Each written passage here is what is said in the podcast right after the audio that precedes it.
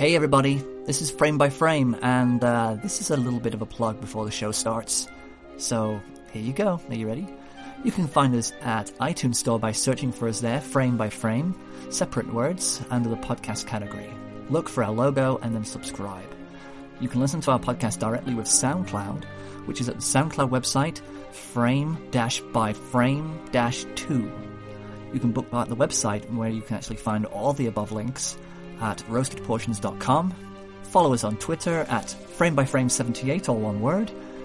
And you could also go to framebyframe78 with the Facebook group and interact with us there on all our exciting little ponderings during the week when we're actually not podcasting. So please, check us out, subscribe, follow, bookmark, support, listen, and enjoy. This is Frame by Frame. On with the show. Oh, what a day! What a lovely day! You talking to me? Did you have a brain tumor for breakfast? Then who the hell else are you talking to? Talking to me? No, funny how? I mean, funny like a clown. You, you, I'm Peter Venkman. We all go a little mad sometimes. Man that doesn't spend time with his family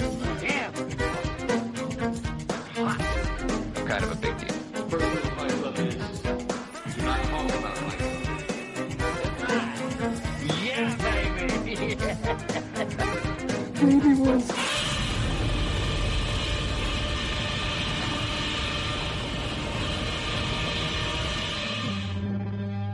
want answers? I think I'm entitled. You want answers? I want the truth! You can't handle the truth! And the clock is running! Oh, that's snappy one line. Yeah, I don't think I had it last time. I think I missed it in the Love and Mercy. Did you? I can't remember. Yeah, I'm not sure I got I was there. just overtaken by the beauty of Brian Wilson. It was a it was a one to remember. Definitely, it was a milestone episode. Love that. Yeah. I've got about 80 listens to it, I think. Are we? I have not checked the stats. Or is it 40? is it 40, 80? Well, it- it's got a little bit of a curl in the number. I'm not sure. But hey, hey, everybody, take a listen. Silence on a podcast. It's great. Yeah. No you- children. No children. And I, I feel quite chilled. I feel quite relaxed. I'm not going to be looking over my shoulder to see if. See if- 85? 80, 85? Where am I looking? Oh, down the bottom there. Woo! It's overtaking uh, Insidious within four days. Yeah. it's pretty good. That's alright. Yeah. Who, who who out there is listening? Because we want to know. We want to know who's listening. Why aren't you emailing us? Frame by frame 78 at gmail.com. Get on Twitter. Come on, tell us what you really think, what you feel, what you would like us to talk about next. You know, just throw throw little bits out there. Come on, come on. Yeah, come on. Come on, feel us. with? Uh, as for Facebook, nah. Um, Nah, so, what are we going to talk about today? Well, I think um, we'll be talking about Mad Max, won't we? It's long overdue, don't you think? Yeah, yeah. We didn't want to jump on the bandwagon like everyone else is talking about Mad Max, so we thought we'd wait till no one's talking about Mad Max, and I thought we'll have a chat about Mad Max. You see, a lot of the lot of the reviews that that, that have come out are looking f at Mad Max um, not from a nostalgia sta- um, standpoint, which is the reason why Mad Max is out again. You know, Yeah. it's a nostalgia film, but a lot of the people who reviewed it um, have no clue about what the originals were or what they actually meant. Right. Um, so I was. I've never been excited about a film, well, for not for a long time, Right. uh, as much as I was with Mad Max coming out. And I've watched it a, a, a few times, and I really, really dig it. I really love it. yeah. I knew it. w- I knew exactly what it was going to be, and it, it didn't let me down. My name is Max, a road warrior searching for a righteous cause. War boys, Return my treasures to me! We're not going back. Come with us.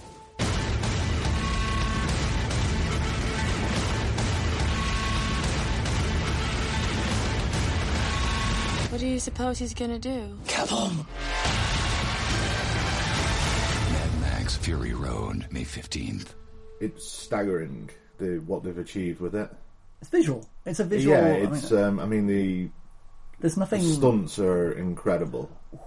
yeah, I mean they, they really went uh, the, the whole hog with this one. No, there's hardly any uh, kind of CGI really. I mean, a lot of the Yeah, I've seen some of the sort of VFX shots that are on YouTube, and it is like mainly just color saturation. Maybe they put some fire in that wasn't there.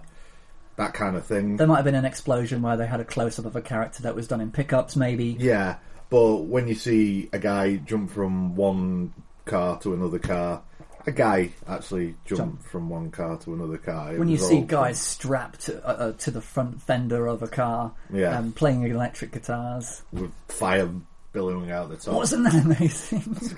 but uh, but that's I it. one. I mean, it, it's yeah. I mean, the color of it. I mean, uh, we, we've got it. It's just this this pure redness to it. Yeah. It's- the, the hue of it was is, was outstanding. I haven't seen that color in film, to be fair. Mm. Even what dreams may come come didn't quite get to that. So, I mean, they could have done it really bleached out. They could have gone the, the white sands direction. Yeah. Uh, but they didn't. They went really high contrast Mm. um, color.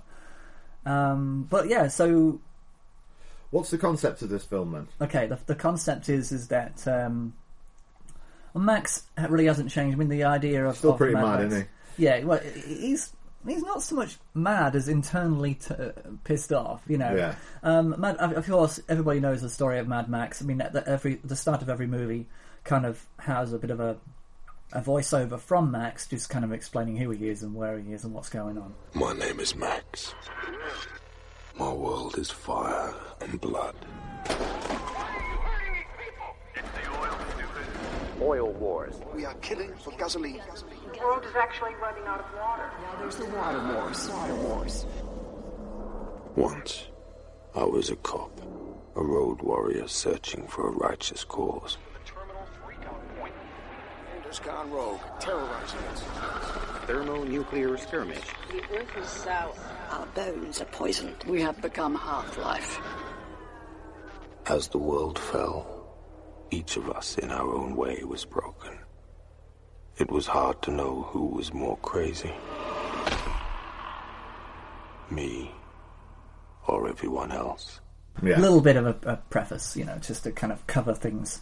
Um, but it's a simple. The, the thing is, it's very simple. You know, he used to be a cop. Um, s- stuff went wrong. I mean, nothing's actually explained as to why there, there, everything's gone to shit. Mm. But the whole world is obviously just no longer running on any Dystopian system. future again. It's, it's a dystopian future. I think there was probably a war. I think it, I'm I'm kind of guessing war because at, um, at the end of the third film they kind of pass over Sydney and it's just a ruin. Um, but really, I mean, it, it starts off kind of like a normal, slightly post-apocalyptic. It didn't go that far with the first film. It was everybody was still kind of having.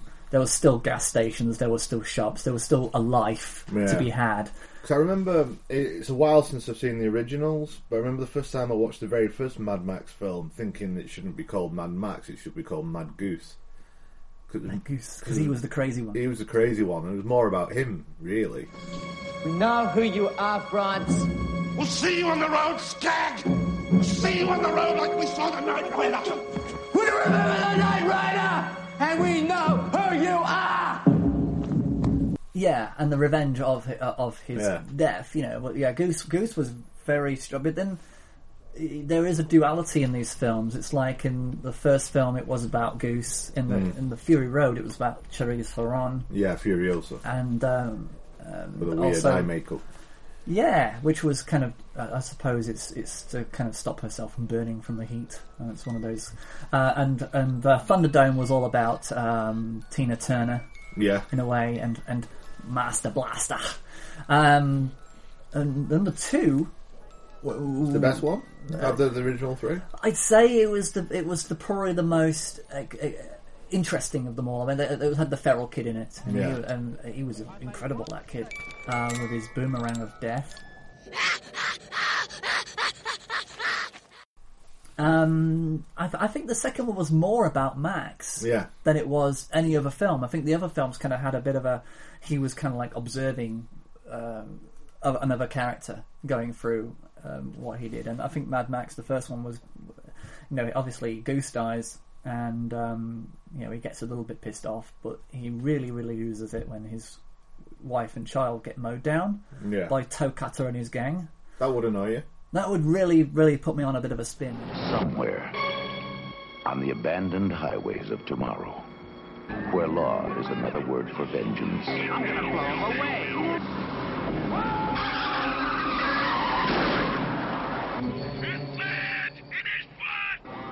Where justice is a forgotten memory.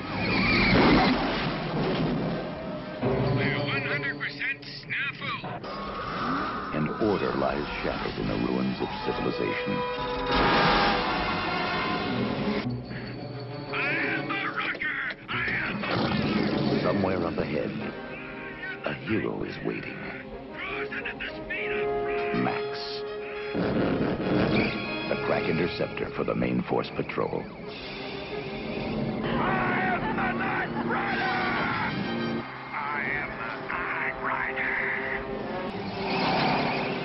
Every life is on the line. And every turn in the road brings you face to face with a new kind of terror.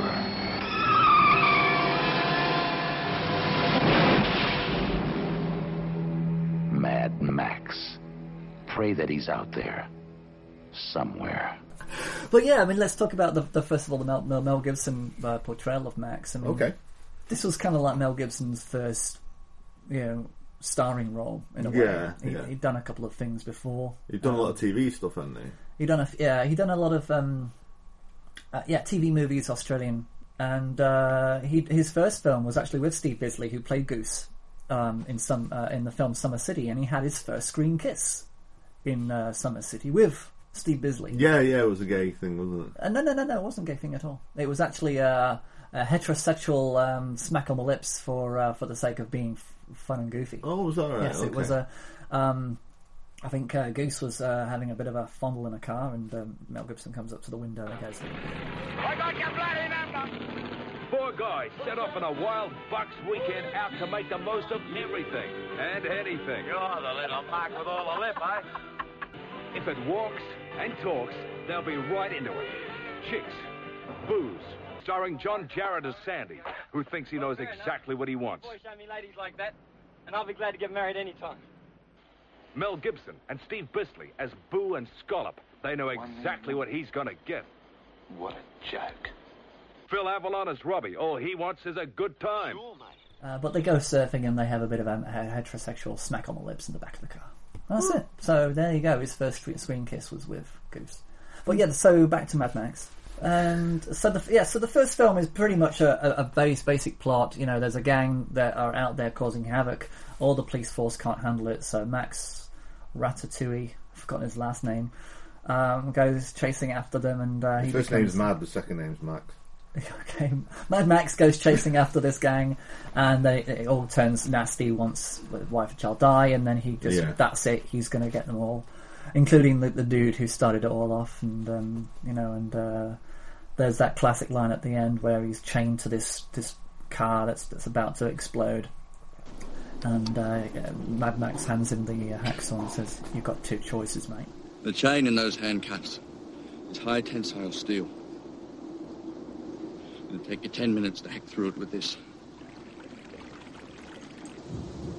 Now, if you're lucky, you could hack through your ankle in five minutes.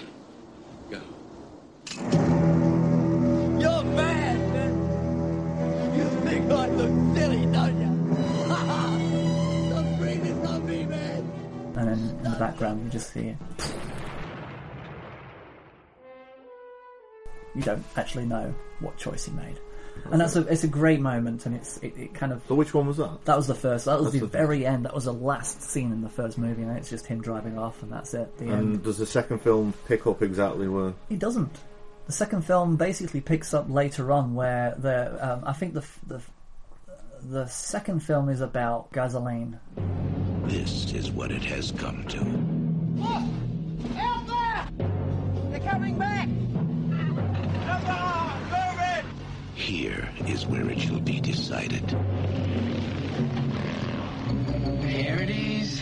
Greetings from the Humungus. In a world without gas, The Humungus rules the wasteland. I'm gravely disappointed that you wish to take the gasoline out of the wasteland. Defend the fuel. We'll never walk away.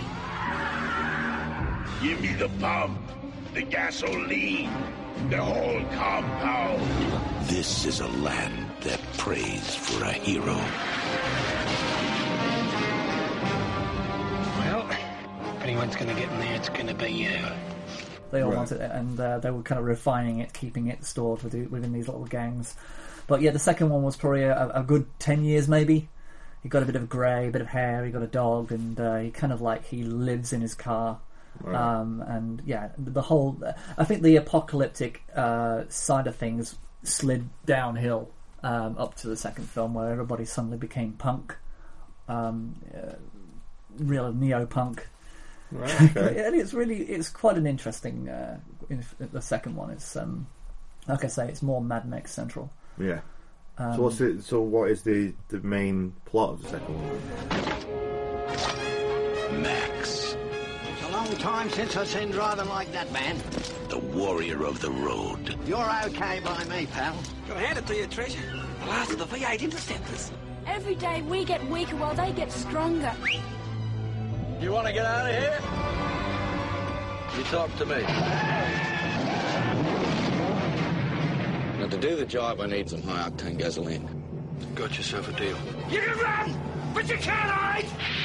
You're gonna crash or crash through? I was wrong about you. I'm sorry. When all that's left is one last chance. Pray that he's still out there. Somewhere.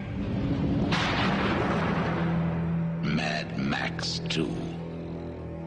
Max finds himself in the stronghold of, of the opposing gang, who are kind of like the, the, the good people, and he he kind of promises to help them by driving the truck, uh, by driving the tanker, uh, and doing stuff stuff that pisses the other gang off. I have absolutely no idea what the second film's about. Okay. but but I, I But know does that matter? No, it, but that's the thing. It doesn't matter because you can just watch it. It's a Yeah. spectacle, and the, the the plot really doesn't matter. And, and and- and for a person like me who actually really believes in story, plot, structure, design, uh, for me to like these movies is kind of weird because it's very surface.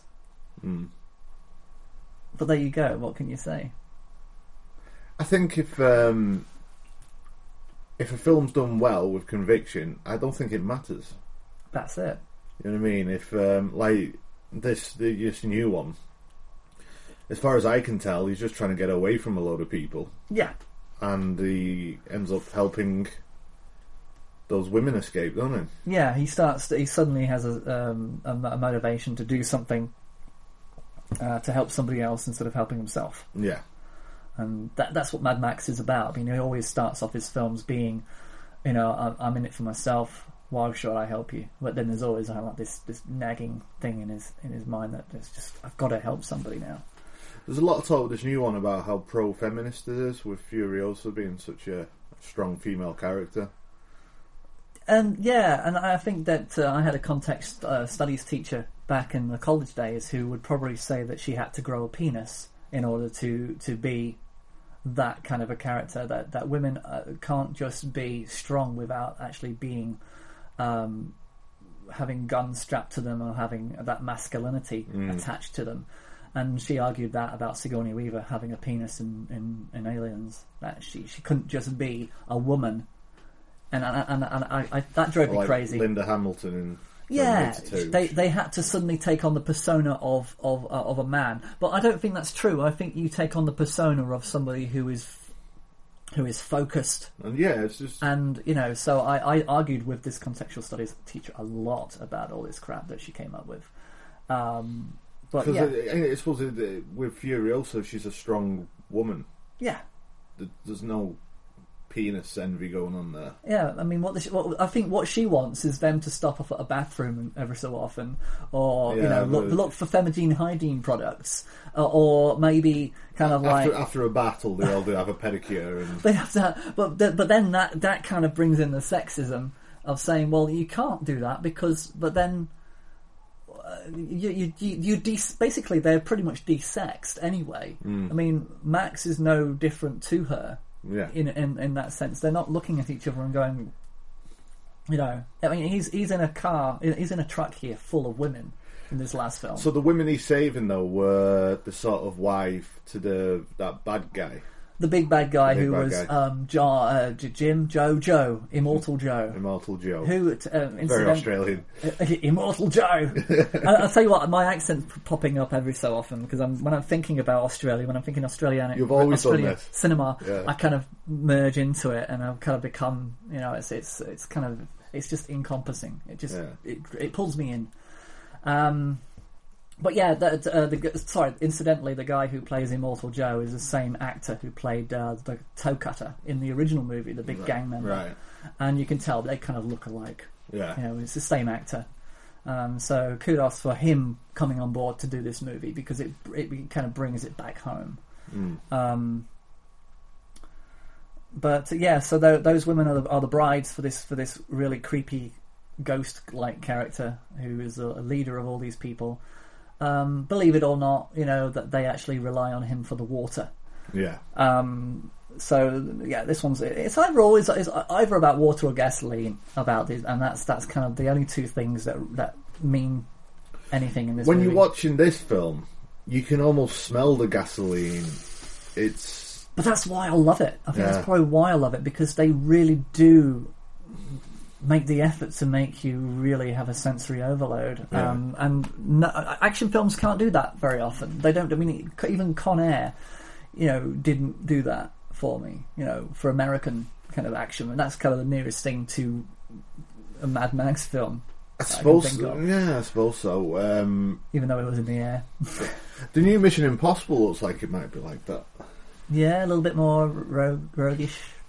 It's called Rogue Nation, isn't it? But they go rogue. Everybody Mission Impossible, someone goes rogue, uh, don't they? Yeah, they have But- to. But um, have you seen the trailer to it? I have, and he's kind of clinging onto the side of the airplane. He actually did said, that. Wrong door. Yeah, he actually did that. did that. Yeah, Yeah, that's him. Yes, he actually did that. so when it obviously it'll be strapped on and safe. Was but Travolta he, actually flying? Did that. But I'd like to. I'd like to think. I'd like to think that Travolta was flying because he he, he could then there would be that, that bond of trust between them. That, Yeah. Hub, that Hubbard was been looking after them. Well, I was, reading a, a, an interview with uh, Simon Pegg, and there's this scene where, uh, where there's a part in it where there's this really great car chase, and um, apparently, like he said to the stuntman, like, "Are are you not going to be doing this?" He went, "No, no, no, one- no one can drive like Tom," and Tom did the actual car chase. But do you know what? Kudos to him. I, mean, I, I, mean, Tom Tom Cruise he, he gets a lot of flack because of of, of, of of Scientology and all that, and it always seems to come up, and that's a shame that I actually am a part of that, you know, thing. But know, when you look I at think him, he's an a amazing actor. guy. He's, a good actor, and he gets in there like when he's on what's in that Mission Impossible three. Yeah. Uh, what's that? The highest building in the world. What's it called? In uh, Tokyo. no, it's in uh, Dubai. No, in Dubai. Oh, yeah. The the the big building thing. Well, they did that with all the uh, fighting on the outside of it, and he actually did that. This is what I like to see. I like to see the Harold Lloyd of, of today, you know, and, and maybe he is the Harold Lloyd of today. Jackie kind of- Chan's the Harold Lloyd of today. Is he? Oh, is he? Okay. No. Yeah, okay, okay. Th- That's why I love Jackie Chan films so much because when you see something mental happen, you think he did that. He did that. Um, have Tom Cruise and Jackie Chan ever made a movie together? No, Maybe they should. I don't- Do you think one of them would die? Probably.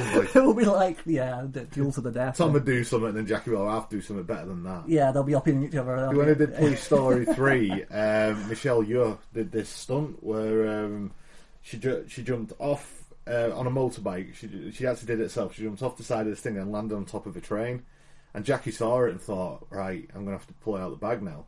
So what he did is dangle from a helicopter without any straps or anything, and got and then went round Hong Kong, just holding onto the ladders of this helicopter, Oh my god! just to go one Just further. to go one further, yeah, yeah, yeah, yeah. I, Yeah. I like that. I mean, it, it's it's you know it's healthy. I think in, in film, As long as it Um, wasn't saying I'm not having a girl beat me. that's something else. I hope that, that's- no, no, no, no, no. I don't think he would. Uh, he's not like that. I don't think so. Yeah, he's not Bill Cosby. But that's the thing, um, Cosby, don't get me started. But, so, do you think you have that level with Mad Max, the level of the actors? Because w- when you see him strapped to the, the front of that car, Yeah, it looks yeah. like it's him. Obviously, a guy didn't go and hit a, a truck head on. We kind of made a chicken wire version of the toe cutter, put his helmet on, his uniform on, put the bike up, uh, up on kind of stilts, broke up the bike, and uh, kind of glued it together with gaffer tape and stuff like that. And then we had the truck. Now remember, we had such a low budget. The, we, the, the, the truck driver turned up with his truck, his, his rig, and um, he said, I can't smash into that. So we put a plate on the front of the truck, and if you look at it carefully, you can see at the last moment one of the art directors painted on the grill and the headlights. So you can see it's painted, but everyone in the movie's watching the toe cutter as he gets hit. Right. There was a, uh, but a lot of injuries, a lot of, in a staggering amount of injuries. Um, in fact, incidentally, Vic Morrow uh, in the Twilight Zone um, was actually mass- uh, was chopped to death by the propellers as it as a helicopter fell out of the sky, killed him and the two children who were with him on the really? ground. Yeah, um, there, there, was a that was the when he that was, was in the Twilight Zone. In the Twilight Zone, the movie, when they were going from time frame to time frame. The reason why I mention this is that uh, George Miller directed uh, one of the other films in that uh, in that um, uh, collection of movies. I can't remember who directed that one. If it was Tobe Hooper or um, uh, yeah, I want to say Tobe Hooper. Does that have the when there's two of them in the car? Is that right? And they say like, uh, I, I, could scare you or something. Yes, that's the one. And then he turns his face when he turns around. He's yeah. like, uh, it's uh, yeah, it's Dan Aykroyd. And yeah, Dan Albert Aykroyd. Brooks, that was it. Albert Brooks as well. Um, but there, then you got like four different stories, I think. Yeah. But George Miller directed um, John Lithgow, um, um something at twenty thousand feet, um, Terror at 20,000 feet or something like that. Right, okay. It's the monkey on the wing of the plane story. Um, so he directed that one. And I think Tobe Hooper directed the one with Vic Morrow where he's going through different time zones. And he in this one, this was the Vietnam sequence, which was actually cut out of the movie right. completely because Vic Morrow died. So they ended up having to tie the story up a bit. So, right. Okay. Um, so yeah, I mean, people do die doing stunts, and people do die do die not doing stunts, being a victim of of a stunt. Yeah. Um, so yeah, I mean, I can imagine that this film probably had they had a lot more control because they had a lot of money as well to kind Mm. of make sure that the safety precautions were in place. The first f- first two films they didn't have so much uh, safety and, and they just had really really really good people doing the work. Yeah. Well, the tanker roll, you know, that was the climax of the movie, and I was worried about the stunt. I'm always worried about hurting somebody. And Dennis Williams, who was a truck driver and also driving the truck, he said, Well, I've actually done it in real life. I have rolled a truck in many years on the road. And he did it. And uh, when I saw it and it landed in front of our cameras, I was really, really, really happy. And if you look at the movie too, there's a moment when the door gets ripped off. If you look, you'll see Dennis, the truck driver, there between his legs because the gears were getting stuck. That's the guy who rolled the truck. and that's what I admire. I think it's, you know, you've got to admire being able to to make a film as brave as this, to not Hollywoodize it, to keep it Yeah. keep it Australiana. I mean, Australian cinema. I mean, it, it's for what it is. Mad Max is the one thing that kind of projected it forward. Mad Max really made it put Australia on the map for a place to make films. Um, it, it gave it a unique look and a feel, and a unique accent that everybody kind of was fascinated with. And I think it just projected it. Yeah, because really, there's not a great output of Australian cinema. Well, Australian cinema, uh, in in historical, when you look at it historically, it, it was the f- it was actually making movies, uh, full feature length movies, silent movies before Hollywood, Mm. um, which is quite astonishing. You know, they were actually doing the features before Hollywood actually jumped on board. Then Hollywood became big; it became this thing, and then everybody in Australia started to just keep buying over because they were cheaper to buy, and they Yeah. weren't they start they kind of weren't making so much the majority of the Australian films uh, up until America um, took over with Hollywood were kind of pioneer films about uh, a sta- you know the, the James Cook, the, uh, the the pioneers of Australia, and everybody was kind of like watching that, and they got a bit bored because Hollywood started to bring out these glamorous, Mm. huge spectacles that were fascinating. So then Australian cinemas tried to kind of do that, and and uh, throughout the 20s and 30s, 40s, they were trying to emulate Hollywood. But then, of course, when uh, World War II came along, um, they stopped making movies completely. Unlike Hollywood, Cinesound stopped making feature films until the war was over. With Aussie soldiers overseas and the battle to keep spirits up at home, Cinesound put all their movie making money into making newsreels. And so what Australia does is it kind of doesn't have like this this this line of, of making movies and then a bit of a drop. Literally, it's just a okay, stop making movies completely. And then the same thing happened when television came out in the fifties. Every Australian said, "Ah, forget the cinema. We're this. It's TV now. We can watch this at home." Of course, during the 1950s, Australian films virtually disappeared. Movie houses went broke across the country as audiences headed home to watch the box. The collapse was so complete, many Australians forgot that we'd ever made films. Cinema literally just stopped until the seventies. Because I, I listened to a podcast called The Weekly Planet, and they're from Australia, Mm. and they openly admit that most Australian movies are rubbish.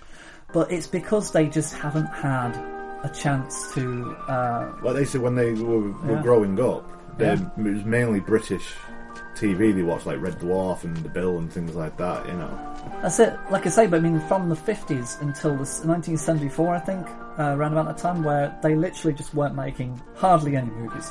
People weren't watching Australian movies; they were watching television, and um, it, it picked up in the 70s. And that, of course, the difference between our film industry and American film industry and the Australian film industry Wow. is that that pure. And I look at that that's just incredible. Staggering stuff is that Australian films are all funded by the government. Literally, they pull all their funding from from government um, f- film funding associations. Right. None of it. They don't have studio. Whoop, they don't have the studio set up. Any studio in Australia is American funded. Right. USA. It's all you know. Um, it's like Fox Studio Sydney. That's that's California. You know, that's that, that's their money. That's their business. But Australian films, purely Australian films, are all funded by the government. And you know, I think they're trying to change that now. But well, that's that's basically the uh, The history of history uh, Australian cinema. Yeah, in condensed nut- into five minutes. in a nutshell. Um, but to actually see that and understand it, you kind of get to understand where Australian cinema is and why it focuses so much on the outback. Why all, all of their most successful films are about the outback. I once watched an Australian film. It was like the Australian Goonies, I think. They tried to pen it, pen it as that. All I remember is something called Donkey Gin. Donkegin. I don't and it was it was about um, someone if you swim in this certain lake, you die, right? And I want uh, to watch this already. I just remember it being really good. There was like this folklore against this this um, this, this this this this like reservoir, and um, I just remember that like um, at the end of it, it ended up just being like an old sort of um, truck or something that was under there, and when it sort of came up and went back down, everyone thought it was uh, like a. Uh, like a find what it is. monster, yeah. is- this is try- fascinating, yeah. Let's try and find out what it is. Um, Dirkie is a, is a film about um, a kid that flies with his uncle and the plane crashes, and the, uh, the uncle dies, and the kid literally has to survive and find his way across the outback on his own, which is like Walkabout, which is where you got two children uh, walking across the outback and. Uh, and you know, picking up a friend who's an Aborigine who uh, of the the boy who was actually on Walkabout, and those films just fascinate me. I mean, the thing is, the storylines are impressive. That's just somebody wants to get from A to B to C. That's all. All they are. These road movies, like Priscilla, Queen of the Desert, Yeah, which is a very good film. a great film. But it's it's it's another road movie. It's about characters wanting to get from A to B. B. I suppose to places that massive, and then but there's very little population. I suppose that yeah, it makes sense. An Australian movie that's just based in Melbourne is not a very interesting movie because uh, people want to see them go somewhere because it's such a huge place Mm. and it's a fascinating place.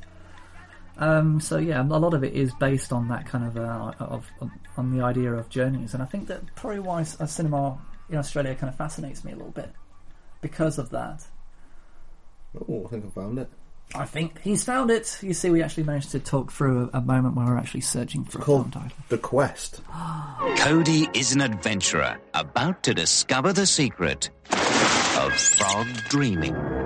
Guys, what do you know about a pond five miles east of Devil's Knob? You promise me you'll stay away from that pond. Do you believe in monsters? Some for 20 years. I was married to one. I think that could be it, yeah. It's got Henry Thomas from ET. Yeah. That's Frog Dreaming. That's what. That's another title for it. and then you've got um, the quest with Jean Claude Van Damme. And Roger Moore. Roger Moore. yeah, Van Damme, Roger Moore. They don't even have to have his full name, do they? And then you've got the quest: five friends, four days, three nights, uh, two women, Okay. um, with a, Very a different. sexy lady on the front. It's the uh, in the tradition of American Pie, the quest. So yeah, but we'll we'll see if we can find that Australian one, and maybe uh, Yeah, well- we'll have another because I think Australian films are worth talking about Yeah. definitely. Um, so yeah, back to Mad Max. We could talk about Mary Poppins as well. Is because Dick Van Dyke's English accent is Australian, isn't it? I was curious too. In that movie, uh, you do a British accent in that movie, and I realized that I borrowed your. Whenever anybody comes on the show who's from the United Kingdom, and, and it could be anybody, it could be Dame Judi Dench, it could be Hugh Laurie. I say, "Hello, Governor," are you?" and they get so mad at me, and I said, "I learned that from Dick Van Dyke." Oh my God. I, if somebody from the UK sees me, they're on me like a pack of bulls. Uh, I mean, it was the worst Cockney accent ever done. But I was, the guy who taught me was an Irishman. Yeah, Pat O'Malley. So now I, I made up a story. I said, it wasn't Cockney. It's from a, a little obscure county in the north of England. A few Cockneys moved up there, you know, in the 1800s. And it's, you, you probably would never hear it again. So, so you were completely lying to people. Oh, So really, the British get angry when they see you. They and and uh, do you ever give it to them right in the? That's what I've done so many times, right in their face. I go like, "Oh, I'm so sorry." Sweep You- me a you chimney do for you. Oh, I I will. Oh, I will. Yeah, he's he's. Good Uh, eye, Cockney. Mary Poppins. Good day, Mary Poppins. What are we doing today, mate? Come on, let's let's go wash some pots. Yeah, rub and it if up, you can if you can wring your wring your little um, your, your cloth out, rummage, eh? A little bit of a root. Come on, Mary. Come on, come on, give it to me, baby. Come on, Mary, Mary, Mary, Mary. Mad Max is. Uh, you started spitting. I thought that was fun. I enjoyed doing that. It's because we've got no kids here. I feel like I can Yeah, be free. and- liberated. Um, so yeah, Mad Max is yeah. I'm to be honest, there's really not too much you can really say beyond it being such a spectacle, a fun film. It's Well- it's in, it's incredible what they what they've achieved through it, and how, how Mark Miller's in his seventies now, isn't he He is, yeah. I mean, he, he, he hasn't he hasn't stopped working. Yeah. No. Um, what do you think of Tom Hardy as Max? Ratatouille. Um, I thought he was okay. Yeah, he was good. I'm not sure about the Australian accent. I don't know. I don't know. He didn't really use it that much, luckily. No. But um, I think his look is very. I mean, he doesn't look Tom Hardy-ish. Tom I Hardy has got a bit of a more of a pretty boy, kind of a pursy lip kind of a face. Yeah. But um, yeah, I think it's it's probably one of his better roles. Mm. He's sort of in everything at the minute, isn't he? Yeah, he's He's, come down with the Chris the Chris Pratt syndrome of like, oh, Yeah. people like him. Let's put him in everything. Um, yeah, I think Tom Hardy is being overused, but maybe that's just the way Hollywood is at the moment. They did it with. Um, that- see, the thing is, there's a fear of being forgotten about, Yeah. and I think they want to just kind of keep him in our memory as much as possible. But I think he's doing all right. Yeah, no. Uh, this is it's a remarkable film. This is his thing. I think this is more his thing than than um, than doing romantic comedies or anything like that. Yeah, especially he's a- he's more suited to this, isn't he? Yeah, I mean, I, I think Mel Gibson was also really good at reaching out to him and uh, going to the premiere. They went to the premiere and they, they kind of like just had a good chat and they talked about it. I think there was a more of a passing of the torch. They always have to do that. I think it's Yeah. nice that they, that he did that. And um, So, what, what, where do you see Mel Gibson's future? this is interesting. Let's talk about a bit, a bit about the uh, the reactionary bigot Mel Gibson. He's he's had it slammed hard um, over the last ten years, and I think that his supporters, uh, the people who actually stay behind him, Robert Downey Jr. is always behind him because Mel Gibson saved his career, yeah. saved him from becoming uh, obscure in, in uh, Hollywood, and actually pu- pulled him out of the. And, and I think Robert Downey Jr. tried to do the same for him. Jodie Foster is a huge advocate of uh, Mel Gibson. Um, He's a talented guy. he is. You know what I mean? The, um, you've, you've had a he- chat with him, right? Well, sort of. It wasn't really a chat. It was. Um, Skype call. it was thing. very strange. A friend of mine was helping his friend, who was developing this technology that was to go with Blu-ray discs. So, Gotcha. say if you're watching something, can you see something? It's product placement gone mad. I- On an ethical level, I didn't like it. But say you're watching a Bond film and he's got the latest thing, you can click on it, and all of a sudden it'll come up where you can buy it. You know, it'll, it's, it's linked to the internet, so you're watching a Blu-ray disc, but you click on something, it'll come up where you can buy it. You can buy it on eBay for this, and it was the technology developed. Got that. Yeah, yeah, yeah. And Mel Gibson's company was interested in it. Icon are interested in developing that. Yeah, technology. so we I was upstairs in because my friend's a drum teacher, so we are in his um his room and he just had the we were talking to him and I was talking about movies and saying oh this technology is like that's inc- amazing, but in fact I remember saying to him it's a bit you know we were always moaning about product placement in films. This is like taking it to the next level. Yeah, yeah. Anyway, as we were talking, the laptop went. You know what I mean? And he was, oh, sorry, I'll just get this. And clicked on it. Fucking Mel Gibson. And me and Andy just went, You just shut up, don't you? Yeah. think, And uh, he was like, hi, Mel, weren't expecting a call from you, kind of thing. And we're like, and he's like, oh, yeah, yeah, hi, guys, hi, guys. And we're like, "Uh, uh, hello, Mel Gibson, on, on, on, the laptop there. and um, yeah, and then Andy's like, and then Andy's mate just sort of like, uh, we we should, you know, can you leave us to have a private conversation? Yeah, yeah, okay, bye, Mel Gibson. Th- thanks for You calling, didn't, Mel you didn't say that. You didn't say that, did you? Yeah, I said bye, Mel Gibson, and I just walked out of the room. Fuck, no, you didn't say that. I did. Oh I my god! Bye, Mel Gibson. Oh, Mel Gibson. you were you were lost it, man. You'd lost it. Because you were such a left turn of the traffic light, so I weren't expecting You that. wouldn't. I know. I mean, um, what would you do? I mean, I, I, I, I would. I don't know. It's a, it's a freaky thing, but I mean, he does have a power. There is an enigma about him. I mean, uh, but, but the idea. I mean, is he into Hollywood for making films, or is he into just making money? I mean, is that really? I mean, is he? A, does he have a love of film? But obviously, with this venture for Icon, he, he's got more of you know he's got to think business and trying to think of you know how to keep things going. Is this a means to an end for making good films? I don't know. I don't know. I don't know. Yeah. Um, because the last film I've seen him in was uh, one of the Expendables film, the last Expendables film, which actually he's really good in it. He plays a menacing dirtbag really well. Yeah. I think he's a good he's a good actor, He is and a he's a good talented filmmaker. For all its faults, Braveheart's technically good. Yeah, yeah. You know, The Passion of the Christ, for all its faults, is technically good. Apocalypto. Um, Apocalypto. I actually really enjoyed Apocalypto. Yeah, I thought it was a good it's film. different. It's, it's, it's basically he's not. He was not afraid in that era, since Braveheart until until everything kind of went downhill for him.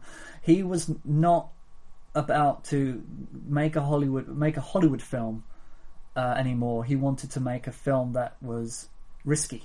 Yeah, art house film. He took risks, absolutely, and that you got to admire. You got to admire Christ that. being like a two-hour torture scene. Jeez, I, I, I couldn't watch it. I actually, I, I'm not very good with torture myself. Anyway, I prefer not to have it. I prefer, I prefer to avoid it when necessary. I Yeah, mean, yeah, yeah. I mean, I'm, I'm it's just like a unique survival plan I worked out for myself. Don't get tortured. Live longer. That's it. But the thing, I can't watch Saw films um, because I, I I don't see the point in watching them. To me, that's torture porn. Um, it is. I, and I'm not really. I didn't mind the first Saw film, Yeah. but it, it just got it got too much. torture porn, and it's not really cinematic. It's not filmic. I mean, uh, what's next? Do you actually go to a place and watch people? Actually with- do it, yeah. Well, actually do it without with prosthetic limbs. They have to be limbless in order to kind of like. Then they come in and then they just chop the legs off. Yeah, it look- again, it's shock. You, you could really just go shop shock for shock crazy. Yeah. for shock's sake, as opposed to any having any kind of like. There's a reasoning here, you know. Yeah, yeah, it's yeah, it's not like um, like Prisoners, the Hugh Jackman film, where he's torturing a guy because he's convinced that's the person who took his kid, and Mm. it hasn't. It's not. the- It's not the same person who's tortured him, and it's a normal guy pushed to the limit because he's lost his kid. Yeah, yeah. That then you can sort of say right, you can see him losing it and why you do that. Yes, but not just stick. You know, there's some crazy guy who sticks people into torture devices and Yeah, Wahaha.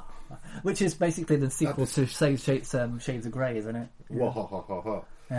But there's this one. I remember seeing one where he's like, he's, he, all his limbs are in these like metal cages, and then they just start twisting like that. Yeah. And his bones start cracking out, and he's just and it's like, ah, Yeah, to be honest, I mean, this. no, I mean, it, it's not. I've been, I've been, I've been a, I've been an advocate of not having bones popping out of anything since watching The Fly. You know the arm wrestling bit when he just cracked the bone out of it. Yeah, yeah. I, mean, I thought I'm, I'm, I'm done. I don't need to see that anymore. when I saw them, uh, yeah, when they pulled um, John Savage, is it John Savage? I think they pulled out of the water in Deer Hunter, and Oh, he had his yeah, yeah. bone contusion. bone- Ah. Anything like that, I'm squeamish about. I mean, the I, Descent. Have you seen The Descent?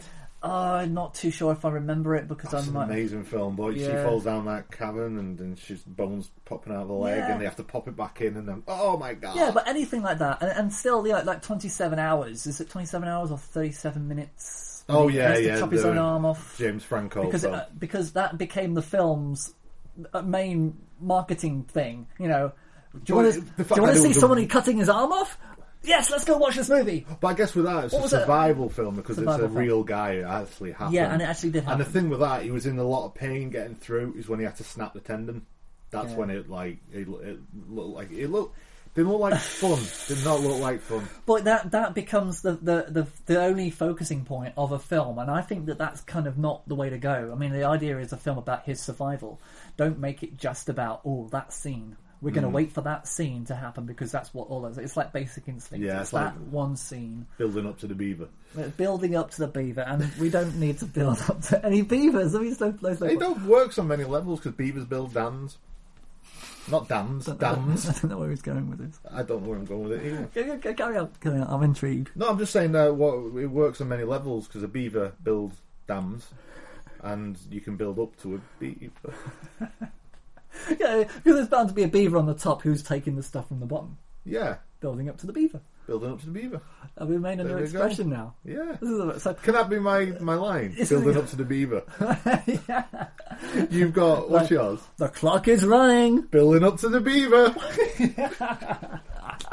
Oh, I love it. Forty-five percent. So Mad Max. Yeah. When did they build up to the beaver in this? um, So essentially, right, it is just a two-hour-long chase. it's a chill lounge chase, but it's a journey, and It's I a like journey, that. But and the thing it's- is, they have to go back. I mean, that's the beauty of this film is that they once they've done Fury Road, they get to the end and they realise there's nothing there to be had. Yeah. So then the, Ma- Max goes up to uh, Charlize and says, "You know what? You know where you need to go. We need to go right back to where we came from and take over the Citadel." And that's going to be the next film. And then that's what they did. They got back and they took. They haven't taken it over, but they kind Oh, of yeah, yeah, arrived. yeah, they sorry. arrived back there, but they. they're making another film, aren't they? I hope so. No, they are. It's been it's Yeah. been greenlit, and George Miller is doing it, or see, Mark Miller. whatever his I'm more excited about this than I am superhero films, and this is just as surface as they are in a way. Mm. But because it because it's not complicated, they haven't convoluted it with too many plot lines, too many side things. It is what it is. It's basic story, and you kind of you're just there with them, and that's all that matters to me. I think when you're making a film like that. I suppose so. Yeah, I agree with that. But I'm into the whole mythos of. And that's probably what it is. What you want to explore that world, and you. I like it. I love it. I love yeah. like this film is mm. referencing this, and that film's referencing something that's going to happen in two Yeah. years, and all that kind of stuff. And I like that. I'm excited to see where it goes. I think we're beginning to see the end of this because Ant Man, even though it's like number one, it's probably the smallest opening for a Marvel film. Yeah, the second apparently the second smallest Yeah. uh, in America. But uh, uh, um, what other reviewers have actually said is that uh, regardless of how bad it does in the US, it's about Europe and and the rest of the world. Yeah, and Asia and and that's the reason why it's so successful because there's so many people out there who who will watch it, rewatch it, and love it, and they're not necessarily as as as critical about film. They're, you know, the mass the masses aren't really critical. They just want to go and have a goof off and watch a film and be entertained. Mm. Um, so yeah, the reason why people haven't gone to see Ant Man in America is because it's not the main feature. It's like it's like it's not Pink Floyd. You know, it's like going to see. The Australian Pink Floyd. I'm bringing it back to Australia. See what I'm doing? Full of lanes. Was there an Australian Pink Floyd? yeah, yeah, they're brilliant. Are they? Oh, Yeah, amazing. Wow. So if you can't see Pink Floyd because they'll never tour again, You could just see Pink Floyd. just watch the Australian Pink Floyd. Is it actually a guy called Floyd who's into? No, no, it's just the Australian Pink Floyd. That- Great. That's it. And they have like the massive light show and big screens and stuff, and it's an event. But we love Australia. We love Australian films, and I think that yeah, I think I, I'm definitely giving Mad Max Fury Road a pass. Um, I could have given it a pass before I even watched it, and that's. I'm that's going the to I'm going to give it a merit. so I've gone better than you. Oh yeah. You've just passed it, but I give it a merit Okay, distinction. fair enough. I mean, we we No, covered, I think it looks amazing. Um, we covered the sexuality, the gender thing. We covered the the action, um, the the script. that's the thing about it, isn't it? When you're watching it, it's actual people actually doing stuff. Very little CGI, Yeah.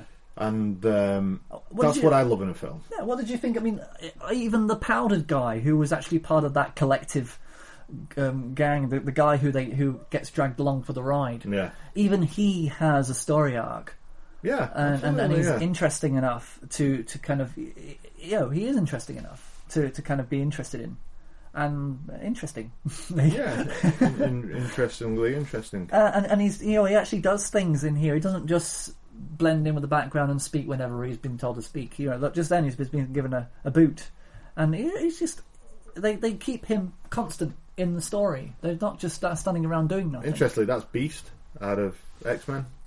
Beast out of X Men, really? Yeah, is it Summit Hoult? His name? Joseph Hoult. I can't remember his name. I don't know. Hoult. Don't know why I got he was in um, what's the film with I think Hugh he makes beer. with Hugh Grant when he's a bit of a knob? Oh, that doesn't really narrow it down, does it? Uh, about a boy. About a boy, it's him. Yeah. About a boy. The kid. Yeah, that's him. That's the kid. Yeah. Holy cow, that's interesting. There you go. Yeah. I think we'll end on that factoid. Okay. right, no, yeah, love it. Great film. Decent. More. Good One job. more. Keep going. Building up to the beaver. So we're going to end on the beaver. I don't know. We start on the clock is running. We end on the beaver. Okay, but I suppose the life begins at the beaver, doesn't it? Mary, Mary, Mary. Building up to the Beaver, the Beaver, the beaver. The beaver. The beaver. The beaver. We all need that moment in our lives where we are reminded about who we are and what we are about. It can come to you as a taste, a feeling, but rarely does it become a place so tangible that it is life changing. A place where the deadlines are made by the seasons and order thrives in the vastness of biodiversity. That place is Australia. Australia is a land where the urban culture is put in its place against a fortified landscape of beauty beyond comparison. A place that provides lessons within an unforgiving terrain. Desert, rocks, forest, and coral. These are the custodians of a frontier that is crafted by evolution to an immense scale. The land is shaped impressively, as if still freshly touched by the stars that once created them.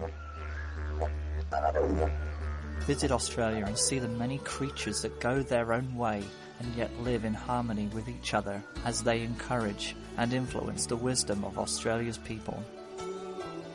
Where else can life teach you about the challenge and reward, about trust, strength, and the willingness to adapt and overcome? Find balance. Find yourself. Discover the ultimate destination. Australia.